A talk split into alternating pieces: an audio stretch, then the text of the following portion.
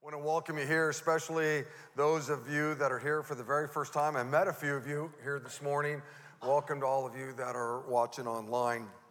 We're grateful that you're here. We started a, a brand new series last weekend. Pastor uh, Joel kicked it off. We've entitled it Grace Transformed. And if you weren't able to be here or you weren't able to listen to it online, let me encourage you, uh, especially if this is your church, you're a member of this church, you're a part of this family. It's really important that at some moment this next week you take, you know, 35 minutes out of your life, sit down, you, your spouse, your family, whoever it might be, and listen to the message. You don't want to miss the kickoff to this message. We had a great moment at the end where we all came up and got these grace uh, uh, stakes. In fact, uh, here's a picture of the one up at my place. Uh, my wife was in front of it. I think we got a picture. Yeah, right there. I don't know why it's not coming up on the Jumbotrons, but hopefully you guys, there it is, there it is. And of course, my wife color coordinated her outfit to go with the stake. I didn't, and that's why I'm not in the picture. I'm taking the picture. But uh, this stake says something about the individuals that live inside of that building. It tells the people in my neighborhood, or at least it's a, it's a way to influence people that says this, this is a home where the grace of God has transformed the individuals that are inside this home. But it's also a reminder to all of us that we are to somehow be instruments that share the grace of God with our actual neighbors. And it's been kind of fun. I've had, um, because people know, you know, I work here and I have access, I guess, to all these stakes. I've had, I can't tell you how many people have knocked on the door. Pastor Rick, I was wondering, I wasn't there last week. Can I take your stake? and, uh, yeah, go ahead. And so then the next day, you know, I'll go to work and put another one in. And sure enough, hey, Pastor Rick, hey, listen, we weren't there. Can, can, we have your stake? Yeah, take our stake, you know, my stake. And so, um, anyway, this is all we have left. Okay? So if you were not here last weekend, please come after the gathering's over with and pick up one of your gray stakes and put it somewhere in your yard, or if you're in an apartment building or whatever, put it someplace where people can go, huh, what is that? But it's a reminder to you that it was the grace of God that transformed your life, and that you're asking that somehow, some way, maybe you'll be an instrument that God could use to help transform the life of, of somebody else. So I want to begin uh, by uh, sharing with you this interesting thought from our brother Paul. He uh, was writing to a group of, of Christians. He was writing to a church, much like this one. It was in uh, the city of Corinth. And he writes this He says to us, members of Big Valley Grace, or members of the church at Corinth in its context, he says, Hey, I, I want you to examine yourselves to see whether you're in the faith. Test yourselves. That's weird. He's writing to a bunch of church people. He's saying, Hey, I want you to examine yourselves. I, I, I, want you to see whether you're in the faith or not. Don't you realize that Jesus Christ is in you? Unless, of course, you, you fail the test. Paul was concerned that there were people who were coming to church. They were members of a church, they were members of Big Valley Grace. And they sang all the right songs and they went through the membership class and they gave an offering and they did all these spiritual things. But in reality, they really weren't believers. And he's saying, Look, check out your life. If indeed Jesus Christ is a part of your life, if the Holy Spirit is in you, it will make a difference in how you, you live and how you think, what's important to you, what's not important to you. And so I would say, you know, when you come here on a weekend, what a great moment for all of you to say, you know what, I'm going to examine my, my life right now. This was important to God. That's why he put it on the heart of Paul to write it. So that 2,000 years later, we could look at it.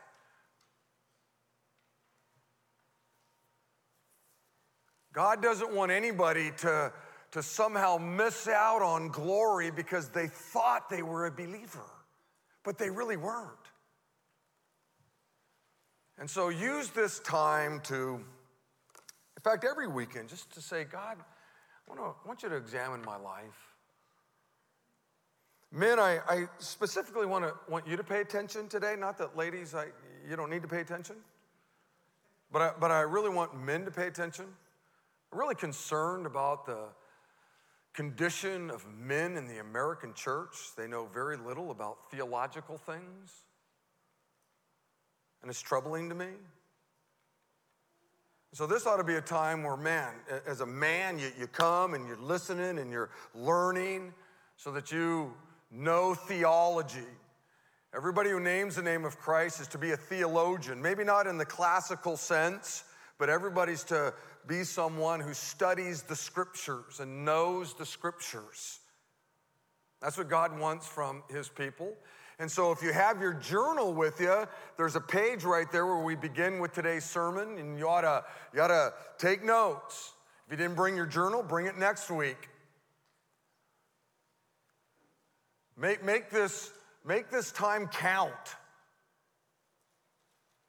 Make this a, a time when you, as a man, Say, I'm going to learn about the things of the Lord. I want to know the things of the Lord. I want to be able to answer people's questions. I want to be able to answer my wife's questions. I want to be able to answer my children's questions. I want to be able to answer my grandchildren's questions about the things of the faith.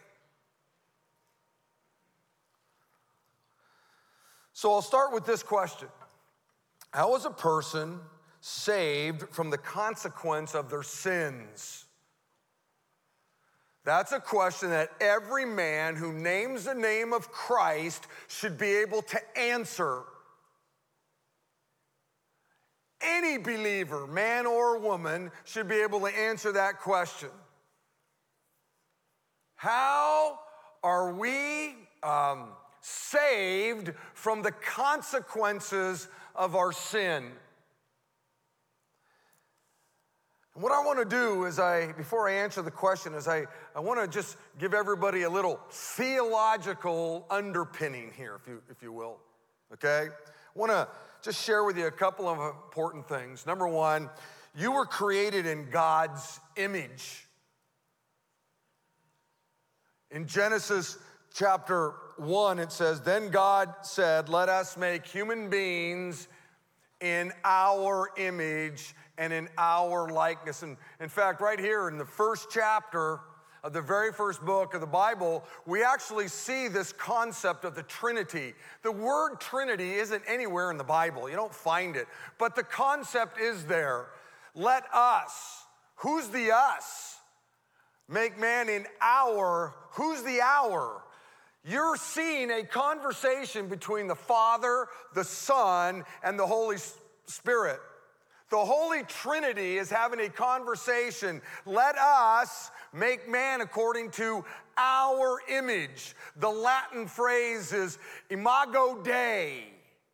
You're made in the very image of God. Yes, God created everything. He created goats and, and lizards and porcupines and eagles and seals and cockroaches. He created everything, but they weren't created imago Dei. They weren't created in the image of God. They were just created by God. But when he got to Adam and Eve, when he got to human life, that was different. Human life was actually made in the very image and likeness of God. That's what makes human life way more valuable than a cockroach or a trout or a, you know, a dove or whatever. We call it the sanctity of human life. It's sanctified, it's set apart, it's, it's not like any other thing that God created. We have been created in the very image of God. And one of the things that God did when He created us was He gave us what, what I call, what theologians would call a free will. A free will, at least as it re, you know, pertains to your salvation. God uh, gave us the ability to, to choose, if you will. He wanted human beings, he wanted Adam and Eve to love him because we chose to love him. And so in the Garden of Eden, where the man and the woman were first, you know, created, he set up something really interesting. He put a tree in the middle of this garden, and he said, Adam, Eve, man, as far as the eye can see, it's all yours. Enjoy it. T- take advantage of it all. But there is one tree, just one tree. I, I don't want you to eat from that one tree. In other words, God wanted Adam and Eve to, to make the choice to love Him, to make the choice to honor Him, to make the choice to worship Him. And so there was this tree. The second thing I want you to understand is not only were you created imago Dei, not only were you created in God's image, but something really crummy is going to happen. The image gets marred. You've been stained by sin. Look at uh, what it says in Genesis chapter 3. It says, Now the serpent or the devil was more crafty than any wild animals the Lord had made. And he said to the woman, Did God really say you must not eat from any tree in the garden? And a little side note the method of operandi that Satan used here in Genesis 3 is the same method of operandi he uses today. His little bag of tricks hasn't changed. He's basically saying to the woman, Really? Did God really say that? And that's the trick he uses today. Really? Did God really say that? Come on, that doesn't make any sense. Or, man, you really can't put all your trust in what he says. And so today in the American Christian church, it's really interesting to me. You got all these people running around saying they're believers, but they don't believe the scriptures. And I don't know how that works. Well, there's a lot of things in our culture that I don't know how, how they work. But certainly that's one of the things I don't get. How can you call yourself somebody who follows Christ and yet you're not following Christ in, in His Word? But the story in Genesis 3 goes on. The woman said to the serpent, We may eat fruit from the tree in the garden, but God did say you must not eat tree, uh, fruit from the tree that's in the middle of the garden, and you must not touch it, or you will die. You will not surely die, the serpent said to the woman, for God knows that when you eat of it, your eyes are going to be open, and you'll be like God, knowing good and evil. When the woman saw that the fruit of the tree was good for food and pleasing to the eye and also desirable for gaining wisdom, she took some and ate it. She also gave some to her husband who was with her. And I want to stop right there. A lot of people think that somehow Adam was, you know, out in the back 40, you know, picking berries. And he wasn't there. He was there. This is the first recorded moment of lack of male leadership in Scripture. He's standing right there.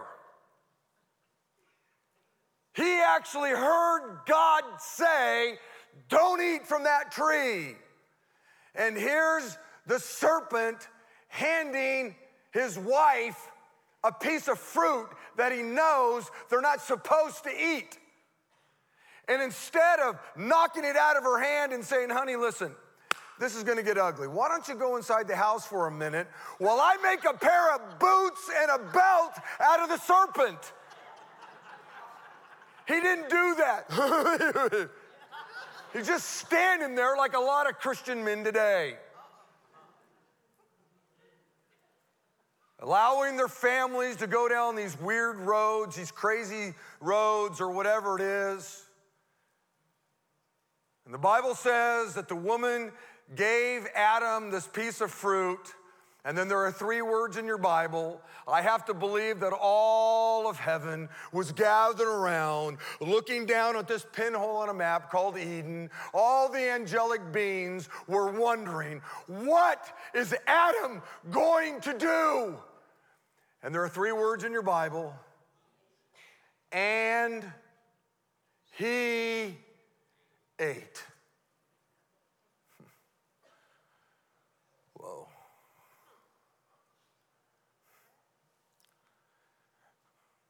Some of you are so interested in the end times that you don't even know what happened in the beginning. The reason why there's an end times is because of those three words and he ate. The reason why we have such a messed up world today is because of those three words and he ate. The reason why there's cancers and, and rapes and murders and all these crummy things happening in our world today is because and he ate. Those three words caused a cataclysmic tsunami in our culture today. You see, we as Christians, men, we have an answer to the question of evil. Why is there evil? We know why there's evil. And he ate. Now, the world doesn't like our answer, but we have an answer as to why there's evil in the world. And he ate. In the New Testament, Paul puts it this way in Romans chapter 5. He said, When Adam sinned, sin entered into the world. In other words, at that very moment that Adam sinned, at the very, and by the way, God impugns sin not on the woman. He impugns sin on the man. Sin comes through the man, which is why Jesus couldn't have a human father, by the way. Just you can see how some of these things all interface, don't you? Sin comes through the seed of a man. And so, throughout all of history, you know, Adam and Eve, you know, they had Cain and Abel, and we know the story there, right? You saw sin in the very first family. One brother kills another. Sin is just evident from the very beginning and from generation to generation to generation to generation to generation. When your mom and dad, whoever they were, got together, made love one night, and the seed of a man and the egg of a woman got together, guess what? You were conceived in sin, all because of what Adam did, all because of and he ate. We're all conceived in sin, we're born in sin. And I know some of you mothers are out there thinking, oh, you don't know my grandson, Pastor Rick. He's a little angel. No, he's not. He's not a little angel. Take your little angel who's 15, 16 months old and put another little angel in a room all together, just the two of them, and put one ball in the room. you will see sin. You will see sin. It's there. All of us have been impacted by this thing called sin. At the very moment that Adam ate, the imago Dei was stained.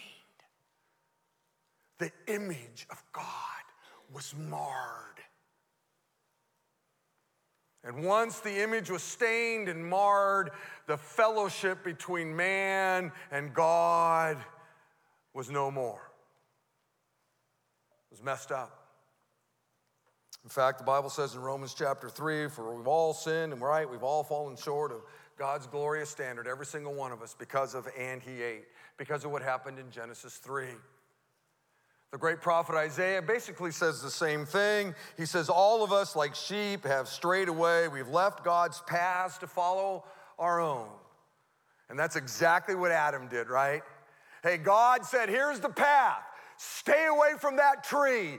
All the rest of it is yours. And Adam strayed away from the path of God and went right for the tree. Sounds a little bit like children, doesn't it? Don't do that. That's the very first thing they want to do.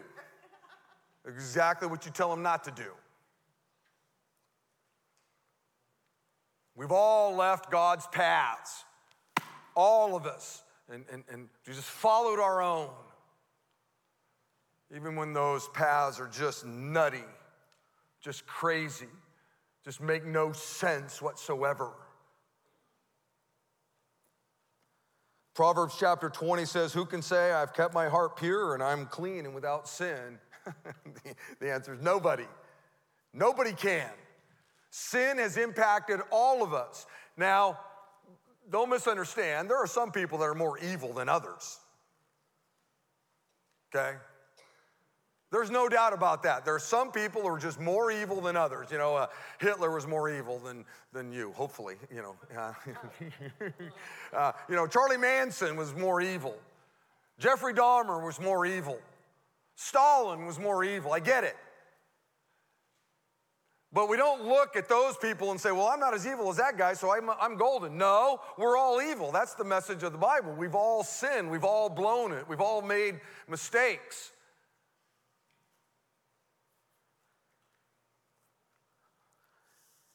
The great prophet Jeremiah said, The human heart is the most deceitful of all things and desperately wicked. Who really knows how bad it is?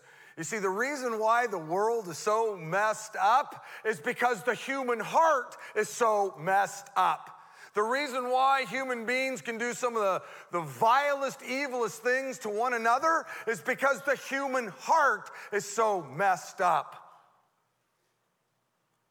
Anytime you pick up the Modesto Bee or whatever it is you read, I don't know, and you see all the crummy things that are happening in our world today, maybe happen to your neighbor, maybe even happen to your own life and family, it's because the human heart is just messed up because of, and he ate.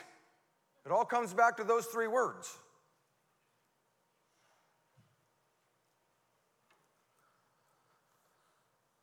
Sin broke the beautiful relationship we had with God, but it, but it gets worse. Listen to what the prophet Jeremiah said. He said, Can an Ethiopian change the color of his skin? no. Uh, can a leopard take away its spots? Uh, no. Neither can you start doing good, for you've always done what's evil. In other words, you can't change the implications of those three words and he ate. You can't do it. You can't do enough good things to change what sin had done to you. Remember, I'm answering the question how was someone saved from their sin? Just helping us uh, have an underpinning to, to, to the question. Job asked maybe one of the most important questions you could ever ask. It's a great question. But how can a person be declared innocent in God's sight? In other words, Job is saying, God, because you're so great and you're so awesome and you're so holy and you're so righteous, how in the world can I, as a human being, can you, as a human being who have been impacted because of sin, how can we ever hang out with you? How can we ever have fellowship with you? How can we ever be, you know, you know, have a right standing with you again? That's a great question. Can it happen, God? Is it possible? And the answer is yes. It's absolutely possible. The grace of God can transform any life or any heart. Listen, to these sacred words. Today, in the town of David, town of Bethlehem, a Savior has been born for you. Whoa. Whoa. Ever since Genesis chapter 3, right?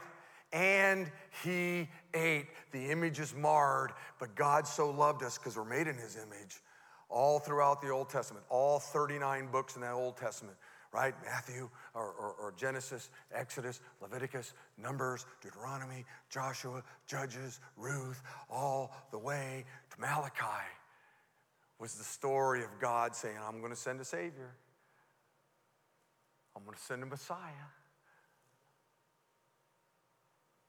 The Imago Dei was marred, but I'm going to take care of that. And so, for 39 books, it's all the story about Jesus. Jesus is coming. Now, they didn't know his name was Jesus, but the Messiah is coming. And then Malachi ends. There's about 400 years of silence where God doesn't say a word through any prophets or anything. And then today, in the town a Savior's been born. Let me tell you something. Nothing wrong putting a tree up, nothing wrong putting wreaths up, nothing wrong sending out Hallmark cards or putting lights on your house, nothing wrong getting presents and putting up nativity scenes and all those things.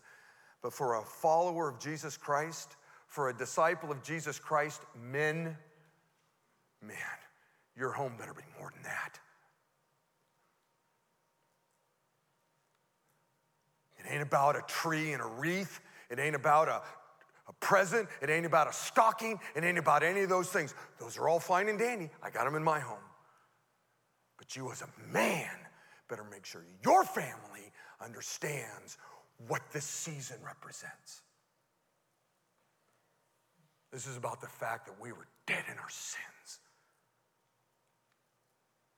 The Imago Dei was ruined, was marred, and we were lost. God showed up. Today, in the town of David, a Savior has been born for me. Matthew says this Jesus or she, Mary, will give birth to a son, and you're to give him the name Jesus. Why Jesus? Because he will save his people from the effects of and he ate. He'll be the one. He's the Savior, He's the Messiah. He's the Lamb of God that's gonna take away the sins of the world. After and he ate, Adam and Eve do their best to try to take care of the guilt that sin brought. You know, they made fig leaves and put them all in the right spots, and God shows up, and that didn't work, obviously. And God gives us a foretaste of what's to happen right there. All of a sudden, he says, Hey, here are some animal skins. And the only way you got animal skins is there's blood somewhere. An animal shed his blood. There was a blood sacrifice so that Adam and Eve could have all the skins in all the right places. And now, all this time later, the perfect Lamb of God has now shed his blood. Man, you, you, you get a taste of what's going to happen 3,000 years later, right there in Genesis, when God kills an animal so that Adam and Eve can have skins to wear. Yes, Adam messed up, but God sent his son to clean up the mess. Our brother John penned these words in John chapter 1. He said, He, that's Jesus, came into the very world he created, but the world didn't recognize him. He came to his own people, and even they rejected him. But to all who believed,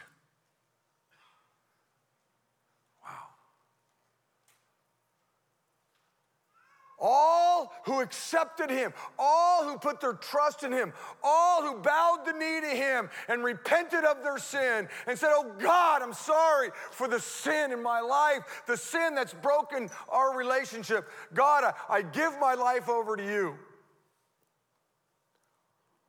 He gave those people the right to become children of God. They, they are reborn, not with physical birth resulting from human passion or plan, but a birth that comes from God. In other words, we've all been born once, right? Your mom and dad got together, the sperm and the egg got together. Nine months later, there you were. You've already been born once. You were born physically, but you were born in sin. Not that the very act of your mom and dad, you know, making love was sinful. That's not, that's not what it means. It just means that in the genetic makeup, in your genetic makeup, whether you were going to be white or black, or whether you were going to be tall or short, or whether you're going to have blue eyes or you know green eyes, the genetic code was there for all of that, but it was also just in your DNA that you were sinful. So there had to be another kind of birth. This birth had nothing to do with your mom and dad. This birth had to do with you surrendering to the very God who put you together inside your mother's womb, who made you imago Dei, who made you in his image. See? Those, now you're a part of God's family because of your belief in the Messiah. So let me get back to my original question. How is a person saved from the consequence of sin? Well, the answer is a person is saved when they repent of their sin and, and, and they, they believe. I believe. I get it. I know what sin has done, and I surrender my life over to you, Jesus, the Messiah, the Savior. I give my life to you. Some of you know this, and I, I got to do this pretty, pretty quick. Um, so, I grew up here in Modesto. I went to Fremont Elementary School, you know, Roosevelt Junior High, uh, Grace M. Davis, you know, went to the JC. And I didn't know the Lord, and I was just lost. Mom and dad divorced when I was a kid, and that caused a lot of pain and heartache and sorrow in my life. Okay? Lived with my mom, and she did the best she could to raise a kid that was pretty I was a load. Okay, they call it ADHD now. I was just, we didn't have that word. Was, I was just hyper. I was just amped up, like all the time. And um, when I got into high school, my mom basically wasn't around a whole lot.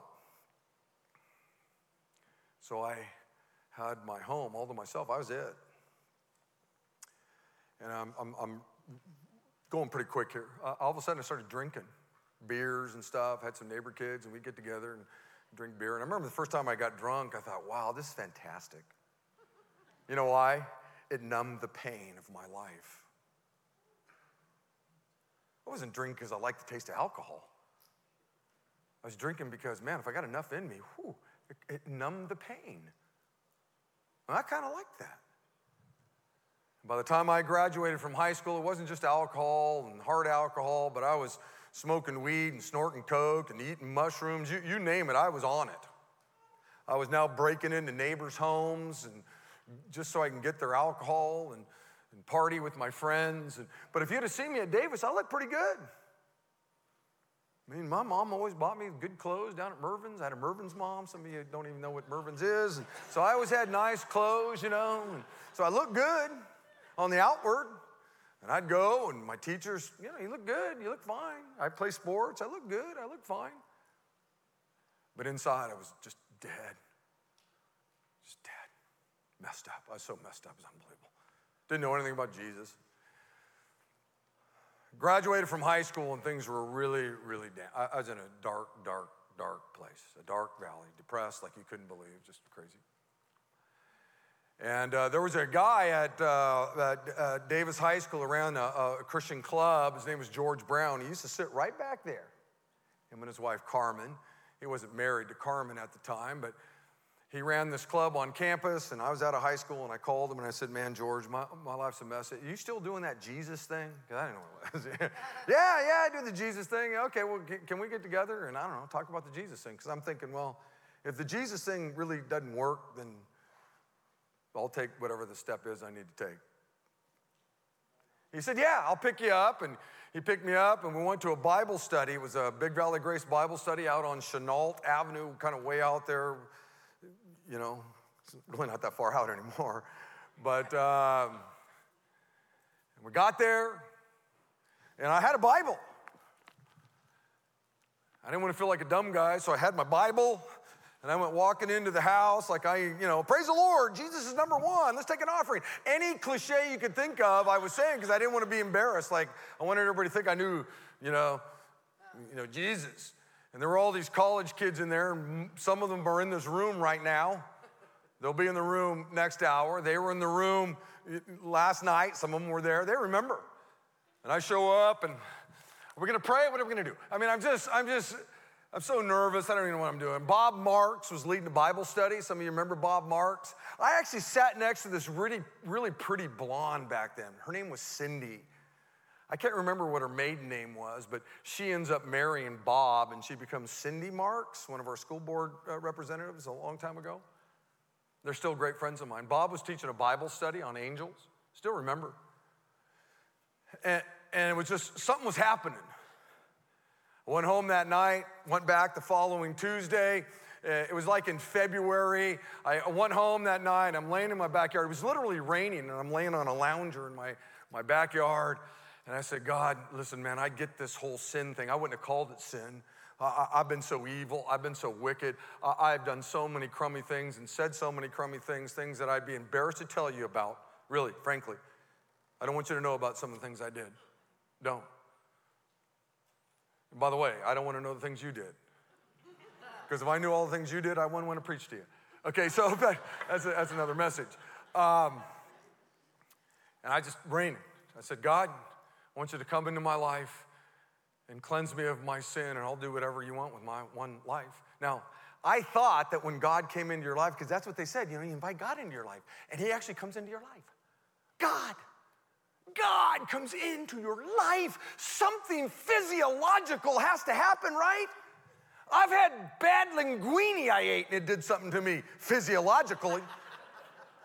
so if God came into your life, so, and I remember I was laying out there, okay, God, come in, and I thought, I know, boom, my kidneys would blow. You know, my spleen would, ah! I, I am not kidding you. I thought that was the one thing they didn't tell you about, man. When God came into your life, let me tell you, it's a little painful, okay? But you'll get over it. And, you know, nothing happened. I didn't, my spleen didn't blow, my eyeballs didn't bulge out. But you know what? I had a peace. And I'm gonna be honest with you. It was a peace much like I got when I was loaded. I can't believe the preacher just said that. It, it, it's true. The difference was I was still in my right mind. And that peace was available to me at any moment. And I wasn't going to end up by a toilet at the end of the night, throwing up all the stuff that gave me the peace that I, that false peace, you see. But I had a peace. Radically changed my life. And it all happened the moment I repented of my sin and believed. You all have a story like that. You all have a story of when the grace of God came into your life and transformation started to happen. You see, because I was born and raised in this town, some of you uh, remember when we went to high school together. You would say, yeah, yeah, something happened to that guy. yeah. he ain't the same guy anymore. The grace of God has transformed my life. I'm not perfect, oh man. I'm still in need of God's grace, His mercy, His forgiveness. No doubt about that. But you all have a story. That's why my wife and I put it the stake up. My wife has a story. This is a house that has a story. My house has a story of the grace of God showing up and doing something miraculous in our lives. You see? And you ought to be able to articulate your, your story. Now, here's the weird thing, and this is how I'm gonna land the plane, okay? The weird thing is, at the moment I gave my life to Christ, at the moment I believed, why didn't He take me to heaven? What am I doing here 40 years later? What are you doing here? What's the point? What's the purpose? I mean, we're going there someday anyway, right? Wouldn't a good father want to get us out of this crappy, crummy, evil, wicked world and just get us to heaven? Why does he leave you here? Why are you here? That's a good question. I don't have time to give you all the stuff, but I'm going to give you one, give you a couple things. So, what now? What, what's, what, what's God want to do with your life now? Well, I can tell you this. The first one is, is that Jesus wants you to be a person that knows and understands and lives out the scriptures. And I, I gave you three things there because they're all different know, understand, and live out. My daughter, my oldest daughter, sitting right back there, Megan, I love her deeply. I'm gonna, I'm gonna, I'm gonna tell a story about her. Let me tell you the difference between know and understanding. When she was a baby, think about when you had children.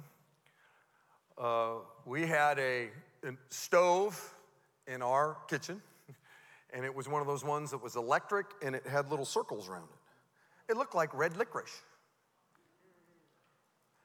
And I can remember when Megan got to the age where she could walk, uh, she was a lot like me. She was a load, a lot of energy. And I can remember her going and walking towards the kitchen, and she's reaching up to the hot burners. And I can remember her mother and I say, No, don't, don't, don't, don't touch that. Don't go near the hot burners. And, you know, we'd put her back in the living room or whatever. And sure enough, you know, once you say that, then you're doomed. And, you know, they're walking right back in She's walking right back in for, no, no, we're not gonna go, we're not gonna go in there. Don't touch that thing. And there comes a, a, a moment when, you know, dad picked her up and said, no, I'm not goofing around. I don't want you touching that thing. And obviously, you change your tone a little bit get a little swat on the tush. Uh, oh, she finally got it. She had some knowledge. Don't touch that thing. She had no understanding. She didn't know why she wasn't supposed to touch it. She just knew if she did, dad's tone would change and this was to happen. And so I she just had the knowledge, don't touch that thing.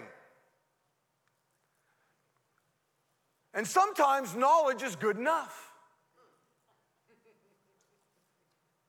But what's better is, is that you now have understanding. Oh, I know why I'm not supposed to touch that. It's hot and I'll burn my hands. Yes. See? The difference between knowledge and understanding? God, at some level, doesn't care whether you understand some things. He said, X, Y, and Z. Do it, whether you understand it or not. May not make any sense to you. It didn't make any sense to my daughter, M- Megan, that she couldn't touch that thing. That doesn't make any sense to me. It looks good. It looks like licorice. I want it. It did make sense to her. But I know something she didn't know. I had a few more miles on my odometer of life than she did. And it didn't matter to me whether she understood it. What mattered to me is that she just did it. And there came a moment when she did. And for some of you, it's okay if you don't understand why God said something. It's okay. Just get the knowledge and do, do it. But God wants us to not just know, but He wants, oh, I understand that. I, I get it. But you know, you can know something and live it out. You can know something and understand something and not live it out. God wants you to know Him, He wants you to understand it, but He also wants you then to live it out. Make sense? It's not just I know something, big deal. The demons know a lot. The demons know a whole lot more than you. The demons understand a whole lot more than you and me. God wants us to know, understand, and then live it out. It's why, it's why we have all, you know, men's Bible studies and women's Bible studies and CR Bible studies and home Bible studies. Our children right now are learning Bible studies. The whole reason why we're learning all this Bible stuff is because we want people to know and we want them to grow to the point to where they understand and then they live it out. And the reason why we're to live it out is I'm going to drop to number three, okay? And that is Jesus wants you to be a person that influences others. You don't influence anybody if you know and you don't live it out. You don't influence anybody if you know and you understand and you don't live it out. You only influence people when you know and you understand and then you live it out. You're still here. Listen to what Jesus said in Matthew 5. He said, You're the salt of the earth. You're it. You're, you're, you're, you're the light of the world. You, you don't take your light and stick it under a you know, barrel so nobody can see it. No. God wants you to be salt and light in such a way that they see your good deeds. They see you living it out and they bring honor and glory to God. God wants you to use your life to influence others.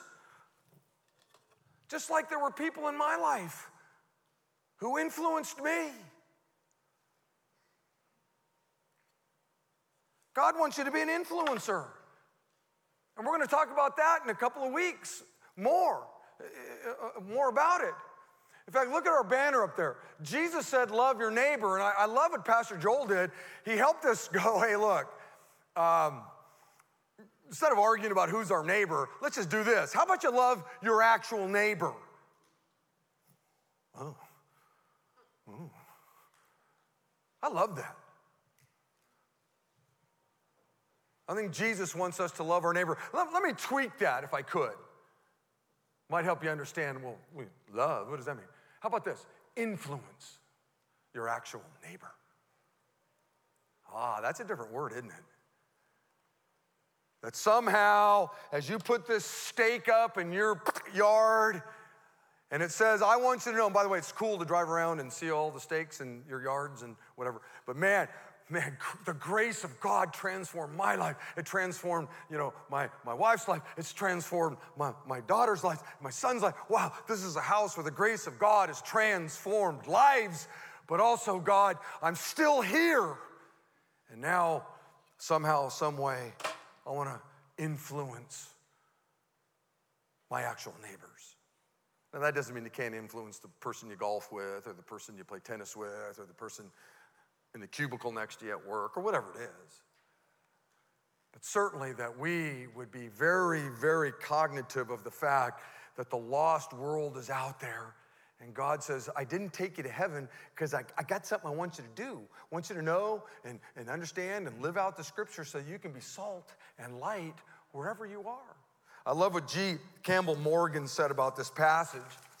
He said, Jesus, looking out over the multitudes of his day, saw the corruption, the disintegration of life at every point, its breakup, its spoilization, and because of his love of the multitudes, because they were made, imago Dei, he knew the things they needed most was salt in order that the corruption should be arrested. He saw them also wrapped up in gloom, sitting in darkness, groping amid mists and fogs. He knew that they needed, above everything else, light. I just love that. Great theologian, by the way. And I think that's the takeaway. In this first lesson on believe, and we'll do another one next week on believe, and then we'll have two messages on influence, and then we'll have two messages on win, and two messages on equipping, and two messages on multiplication. But it all starts when you believe. You believe. I want you to stand. I'm going to pray, and we're going to end with a song here, or just a chorus of a song. So, Father, thank you, Lord, for this time that we've had to be together. I just, I just really, just really dig this time. And God, may this song just be a great way to kind of put the capstone on our morning here. And I pray this in your name. Amen.